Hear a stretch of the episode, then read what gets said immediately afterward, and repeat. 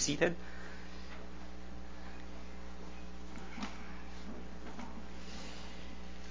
We now worship our God by hearing His Word. If you have your Bibles with you, please open with me in Genesis chapter 4, verses 2 to 8. And then we will turn to Hebrews 11, verse 4.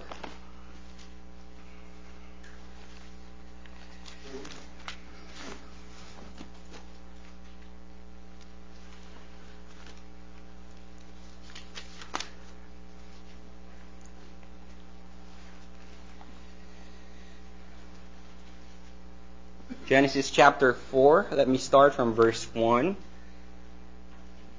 Then we will read through verse 8. Hear now God's word. Now Adam knew Eve his wife, and she conceived and bore Cain, saying, I have gotten a man with the help of the Lord. And again she bore his brother Abel. Now Abel was a keeper of sheep, and Cain a worker of the ground. In the course of time, Cain brought to the Lord an offering of the fruit of the ground. And Abel also brought of the firstborn of his flock, and of their fat portions. And the Lord had regard for Abel and his offering. But for Cain and his offering he had no regard. So Cain was very angry, and his face fell. The Lord said to Cain, Why are you angry? And why is your face fallen? If you do well, will you not be accepted? And if you do not do well, sin is crouching at the door. Its desire is contrary to you, but you must rule over it. Cain spoke to Abel, his brother, and when they were in the field, Cain rose up against his brother Abel and killed him. Hebrews chapter 11, verse 4 says, By faith, Abel offered to God a more acceptable sacrifice than Cain, through which he was commended as righteous. God commending him by accepting his gifts. And through his faith, though he died, he still speaks. This is the word of the Lord. Thanks be to God. Let us pray. Our gracious God and loving Heavenly Father, as we open your word this morning, what we know not, teach us. What we have not, give us. And what we are not, make us. May the Holy Spirit speak to us in a very special and personal way. And may the Holy Spirit speak to us as a congregation. This we ask and pray in Jesus' name. Amen. We all know the late Dr. R.C. Sproul. Um, he was asked this silly question when he was still alive. What would you put on your headstone when you die? That's a good question. Uh, RC, being RC, responded with a sense of humor and said, I told you I was sick. Well, one way or another, we probably have thought about what legacy we will leave on earth for our children, for our grandchildren, for our church, our ministry, for our family. Now, a survey was conducted um, on elderly people in a retirement home. They were asked one very good question. If you're given a chance to live your life all over again, what would you do differently? 50 people were asked. Two answers, top answers. Number one, they said, I would reflect more. That's a good answer. Uh, that's a good question and answer, even for a 35 year old like me. The second answer was I would do more things that will live on even after I am gone. That is even better. But we know, beloved congregation, that sinners outside of Christ, even if given a chance to live their lives all over again, without a doubt, will commit the same mistakes and fall into the same foolishness repeatedly. But there is a better way to reflect upon our life now and strive to do more things that will live on even after we are gone. And that is to live by faith. But what that what does that even mean? Living by faith. It's almost like a template we often use as Christians to describe who we are and what we strive to do. I live by faith. But how do we concretely live by faith? What do we mean by that? And in our text this morning, we will look at Abel's faith in God, which will help us answer our question. But our text also tells us of Cain's folly. And that's an important point to consider. It's always helpful to describe living by faith by looking at the, the negative, right? Or what it does not look like. And the question for us is how do we imitate the faith of Abel and avoid the folly of Cain? I divided our study into two main points. And I apologize, I was not able to send the outlines, but I will be mentioning them this morning. So if you are taking notes, I have two points and I have keywords for kids and not kids. First point is we give an, an acceptable sacrifice to God. The keywords are worship and obedience. It's the first point. We give an acceptable sacrifice to God. The keywords worship and obedience. The second point, we go and speak forth the glorious gospel of Christ. Keywords word and deed. Word and deed. So point number one, we give an acceptable sacrifice to God, worship and obedience. Now, Hebrews chapter 4a, it says, by faith, Abel offered to God a more acceptable sacrifice than Cain, through which he was commended as righteous. God commending him by accepting his gifts. Now, returning to our initial question, how do we offer God an acceptable sacrifice like Abel? The simple answer would be by faith. But what does it mean to offer by faith? questions might arise and will go like, you know, was the reason why Cain's offering not accepted because he did not offer it by faith? Or was the difference between their offerings factored and God accepting one over another? The answer could be both. They are not mutually exclusive the offerer and the offering were important factors. It is important to distinguish them, but they are not, again, mutually exclusive.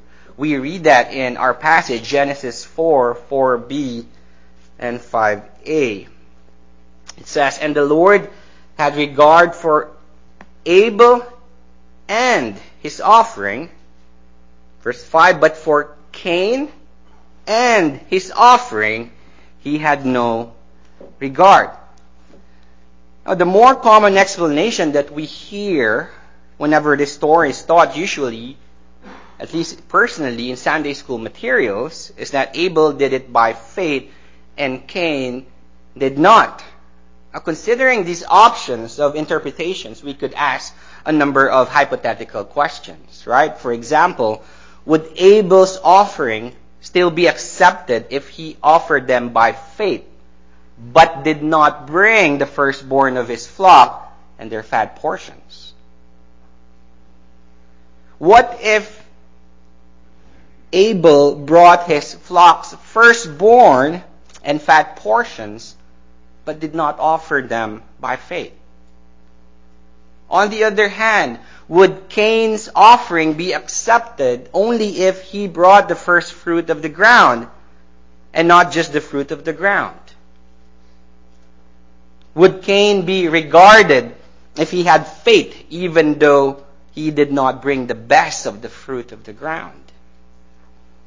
Now let me propose an approach to the text that deals with what is provided in our passage, but as well as an overview of the theme of God's redemption in history. And I will argue that our offering to God by faith should have two distinct but united characteristics worship and obedience.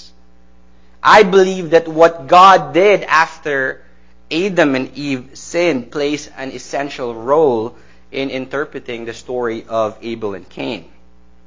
The initial result of sin in Adam and Eve was the feeling of shame, right? Which is true for all of us, I suppose. Adam and Eve being religious, if you will, as they were made in the image of God, were to be worshippers. They were created to be worshippers.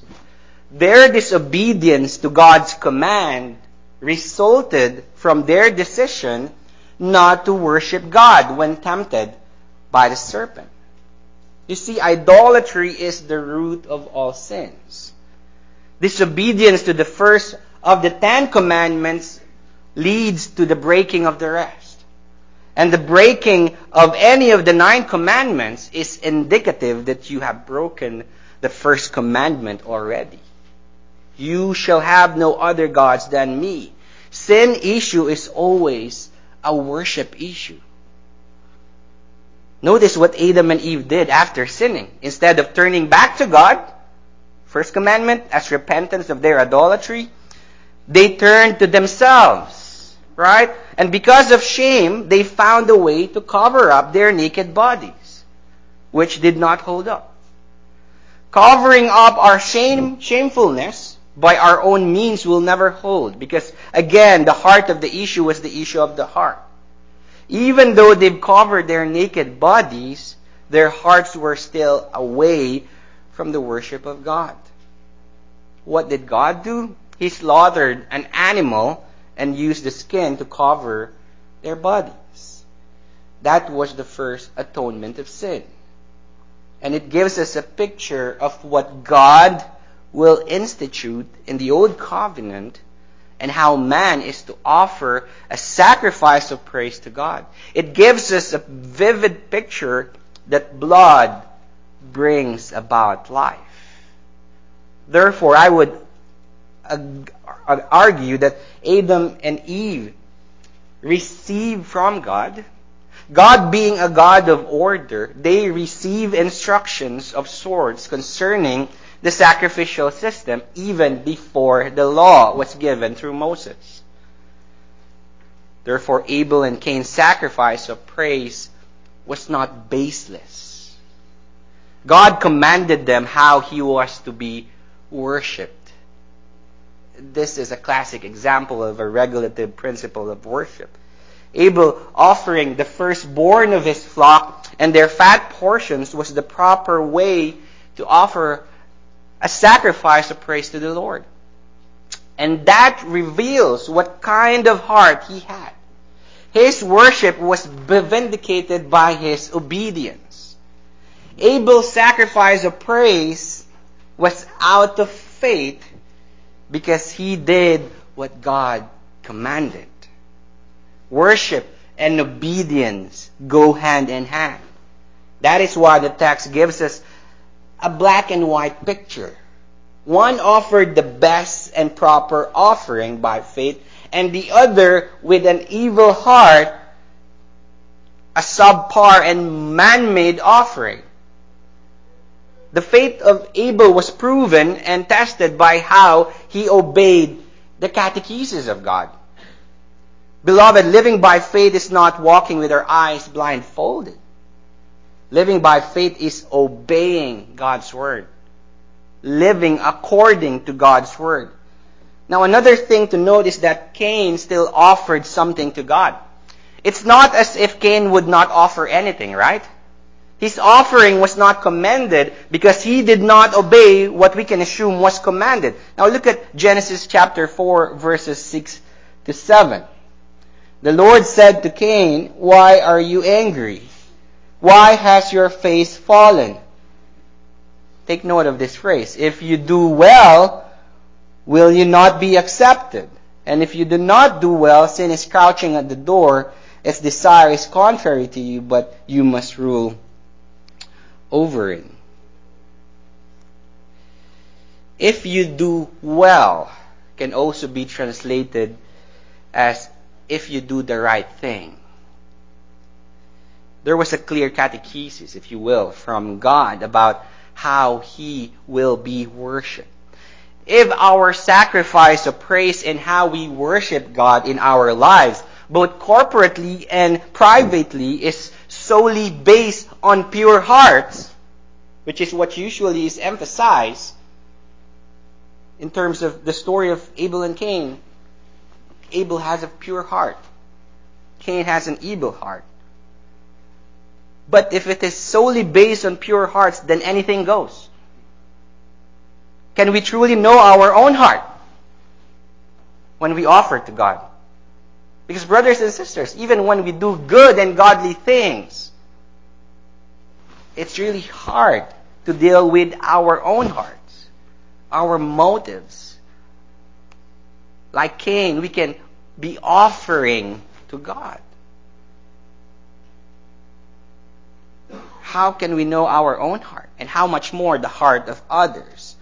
Pure hearts and pure motives are always evident in how we worship God accordingly and properly. And so we can also say that the offering of Cain was man made. We can say that he improvised. This shows us the kind of heart he had, which is the same heart his parents had when they fell into sin. They covered their bodies with fig leaves, thinking they were clever enough to atone for their sins and cover their shame. Beloved congregation, to trust in our flesh is the antithesis of living by faith and offering God a sacrifice of praise. Let us be very discerning. Take, for example, Cain. He thought he was doing God a favor by bringing what he believed was a good offering. We may be doing good and godly things, but still dishonor God with our hearts and motives and our ways. On the other hand, even when we mean well, even with pure hearts and motives, if the scripture does not warrant our actions and our service to God, we dishonor God. Beloved congregation, all forms of liberalism in the church, in general, not only in the Reformed churches, started with, it will not hurt us if we try. Then we'll see. Our motives, we know our hearts that we would want to reach out to our community, to our culture. But look at what happened liberalism came into our church. Once we remove a fence on its post without considering why it was put there in the first place, then let us not be surprised if all the fences are eventually seen as unnecessary and are put away. Whether in our personal life, you know, how we make decisions, choose career paths, our standards in marriage and relationships, how we raise our children. It is proper to do these things according to God's Word and His wisdom. If you have questions from, you know, which you feel there are no direct answers, just plain reading of the scripture, then talk to your pastor and talk to your elders. Ask your elders for wisdom. But you see, beloved congregation, there is more to the story of Abel and Cain in the light of God's redemptive plan. There is a benefit in imitating the life of faith of Abel. Yes, that's true. But his death brings more light to how the author of Hebrews wants us to understand what it means to live by faith. Consider this and listen. Abel was the first martyr. He was killed because of his faith. The author of Hebrews tells us through his faith, though he died, he still speaks. The faith of Abel, both in his offering and his death, speaks of a better faithful one than him, whose death speaks of a better word. And he is Jesus Christ. Jesus is the true and better Abel. Hebrews 12:24 tells us, "And to Jesus, the mediator of a new covenant, and to the sprinkled blood that speaks a better word than the blood of Abel."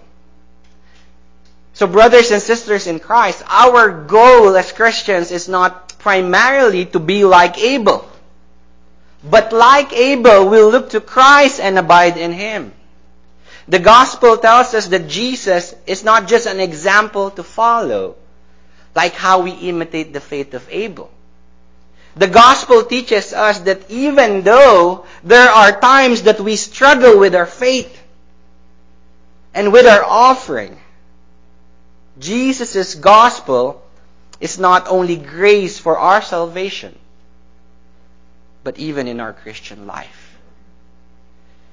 The gospel is an encouragement to all of us because in our weaknesses, the gospel reminds us that Christ is our strength. Whenever we do not have the strength to go to the altar of God and worship Him, Christ gives us strength. In our foolishness, meaning in our own wisdom, when we rely on our own wisdom, the gospel reminds us that Christ is our wisdom. Even though our offerings fall short, God still treats us like how He treats His beloved Son. Because, brothers and sisters, in Christian life, it's not as simple as black and white. It's not you are like Abel or you are like Cain. As pastors, you know, I have a lot of uh, heroes, pastors, you know, when I see them in the seminary, Venema, Ipema, Strange. I always see them with a glow, right? Imaginary glow. But in reality, we all have our own weaknesses. On Sunday morning and evening, we preach our hearts out. But on Monday morning, we feel pathetic.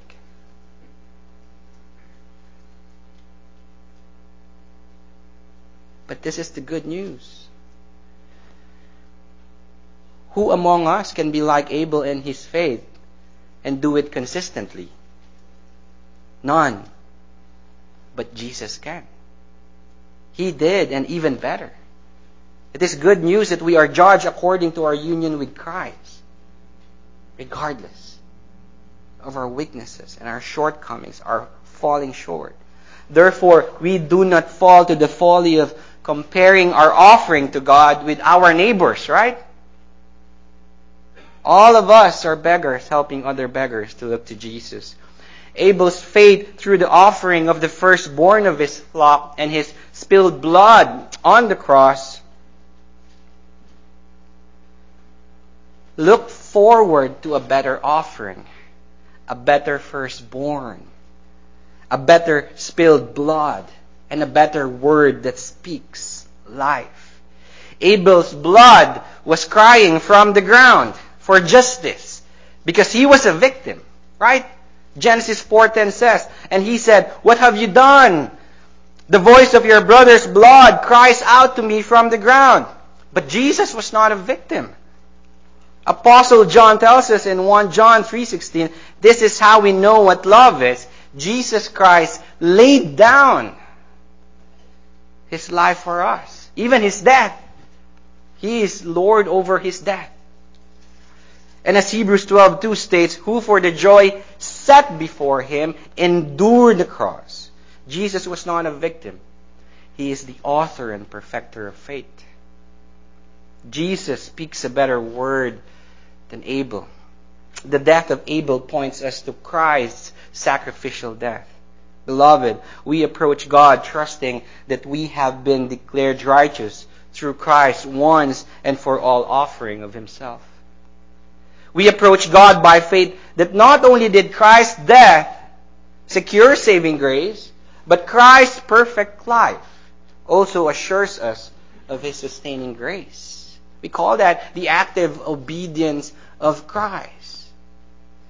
That Christ's death saved us from our sins, but His perfect life, Him fulfilling the righteousness of the law, and Him interceding at the right hand of the Father, sees us through in this life as we struggle with sin and strive to live by faith.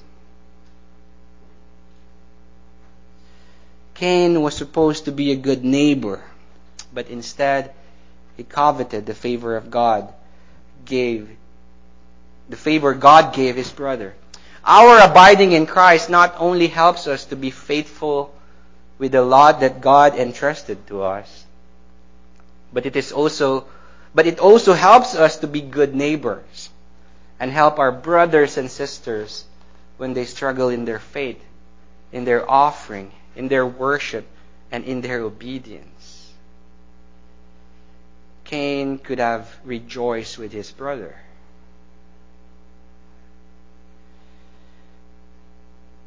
Spirituality is not a competition. Living by faith is not a solo mission. It is a church enterprise. All of Christ to us and for us is sheer grace. We approach God's throne of grace not with despair, but with confidence because Christ's work is perfected and finished. And we share and enjoy all his benefits.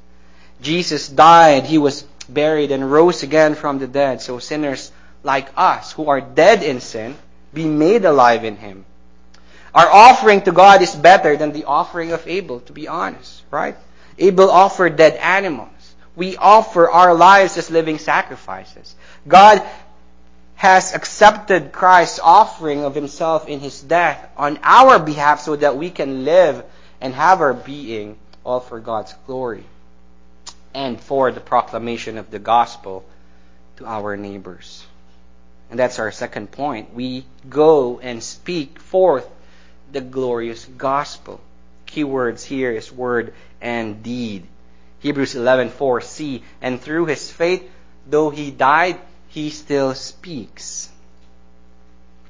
Now again America is the first country that we've uh, been to outside of the Philippines and we only have uh, we only have you know stereotypes of what America is and Americans are, you know, what we watch in Hollywood. Uh, I learned to speak English by listening to rap music and watching Hollywood music, uh, Hollywood movies. And so when I came here, several told me, several people told me that, you know, one of one of the things with Americans, well, this is a stereotype again, okay? Uh, Americans generally generally are not that neighborly. Again, that's a stereotype, and that's not true for all. But other people nuance that stereotype by saying, well, it's hard to be a good neighbor when they are, you know, a mile from your home. Well, I don't know about Waupun, but uh, we've been to Iowa. I did a pulpit supply in Iowa, and you really need to take the extra mile to be a good neighbor. Pun intended. Now, another nuance that other people told me is that Americans actually they present themselves as a neighbor by how they take care of their lawns. Is that true? That their lawns are the reflections of their souls. Dirty lawn, dirty soul, you know. You know, it is the outside of the cup that they clean or not clean be sure that your lawns will find you out. Through his lawn, though he died, he still speaks. As Christians, we are commanded not just to be worshippers of the one true God, but also to be good neighbors. And to use the imagery, yes, we present our lawns as clean and presentable as possible, but we also invite our neighbors over for supper in the winter and barbecue in the summer and make spiritual conversations.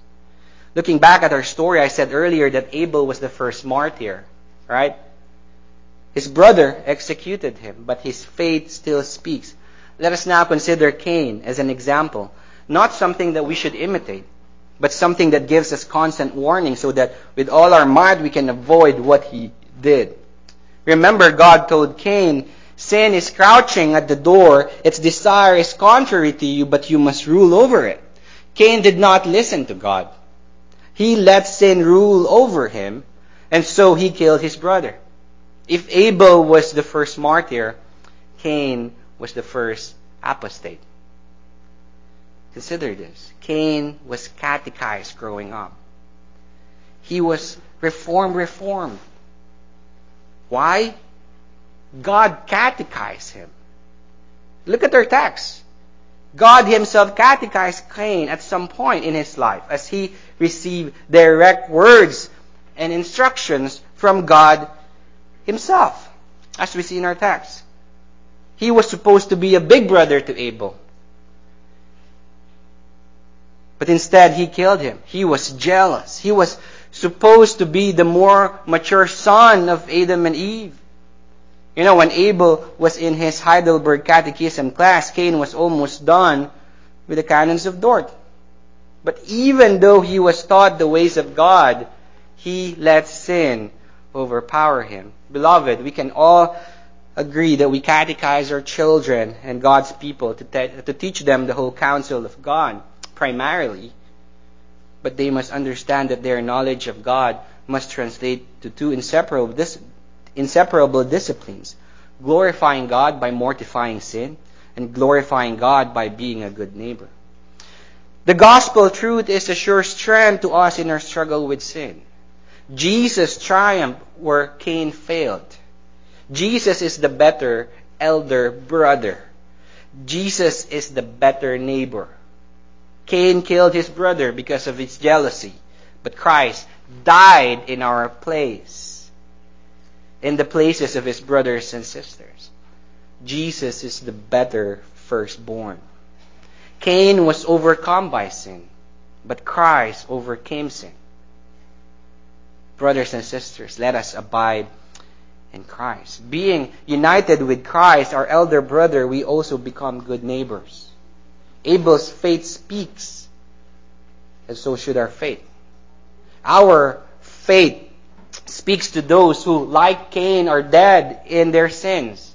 And our faith should speak both in deed and word.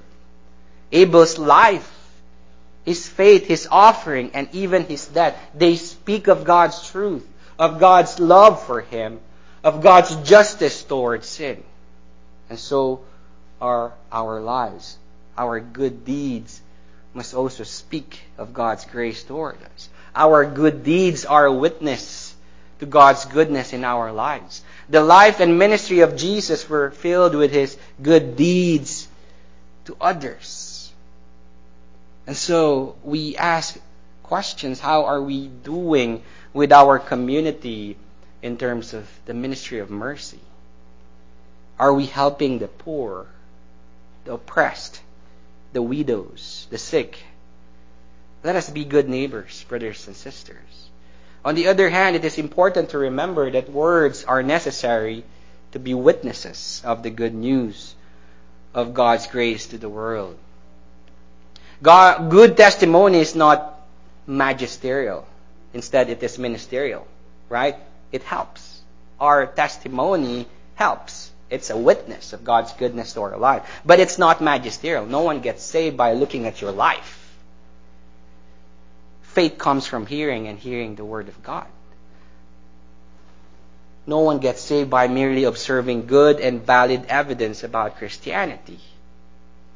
Because sin suppresses the truth. And the only power to change a person's heart is the proclamation of the gospel. On the other hand, it is important to remember that words are necessary. To be saved, one must hear the gospel preached. Christ and Christ crucified, and to receive it by faith. Beloved, our Christian testimony is important. And the goal of the Christian faith is for Christians to conform to the image of Christ.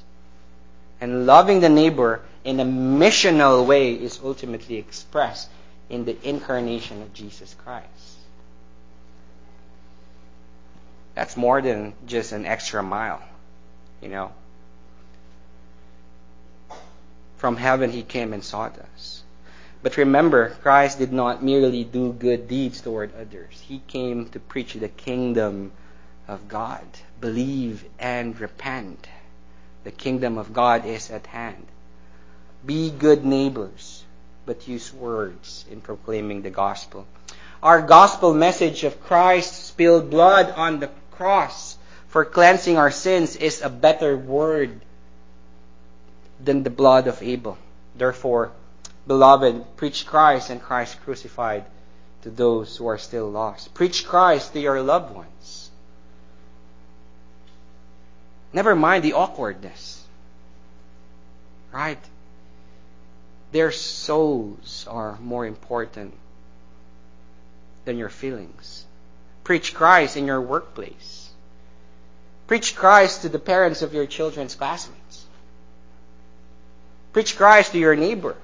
Preach Christ to that person whom you, for the longest time, want to talk about the gospel. It is a better word than anything else. And may our faith, through our deeds, speak of God's goodness in us. And may we also, with all joy and gladness, speak of our faith to our neighbors, proclaiming God's glorious gospel of salvation. Beloved congregation, let us look to Christ and abide in Him. Our worship and obedience to God translate to our witness in word and deed. Whatever community He calls us to be. To those who are listening right now but are not yet believers of Christ, call to Him today and be saved. He died the death you should have died because of your sins. He lived the life you can never live. So by being united with Him, you are raised from the, from death to life and transferred from darkness to life. Believe in Jesus and worship and obey Him in your life. Let us pray. Loving Father, may you use us, lead us by your Spirit to witness to our faith in Christ. May what we do build up the fellowship of His church. May how we live speak His word to the world. May what we say testify to our life in Him. So that as we know and love Him more, others may come to know and love Him too.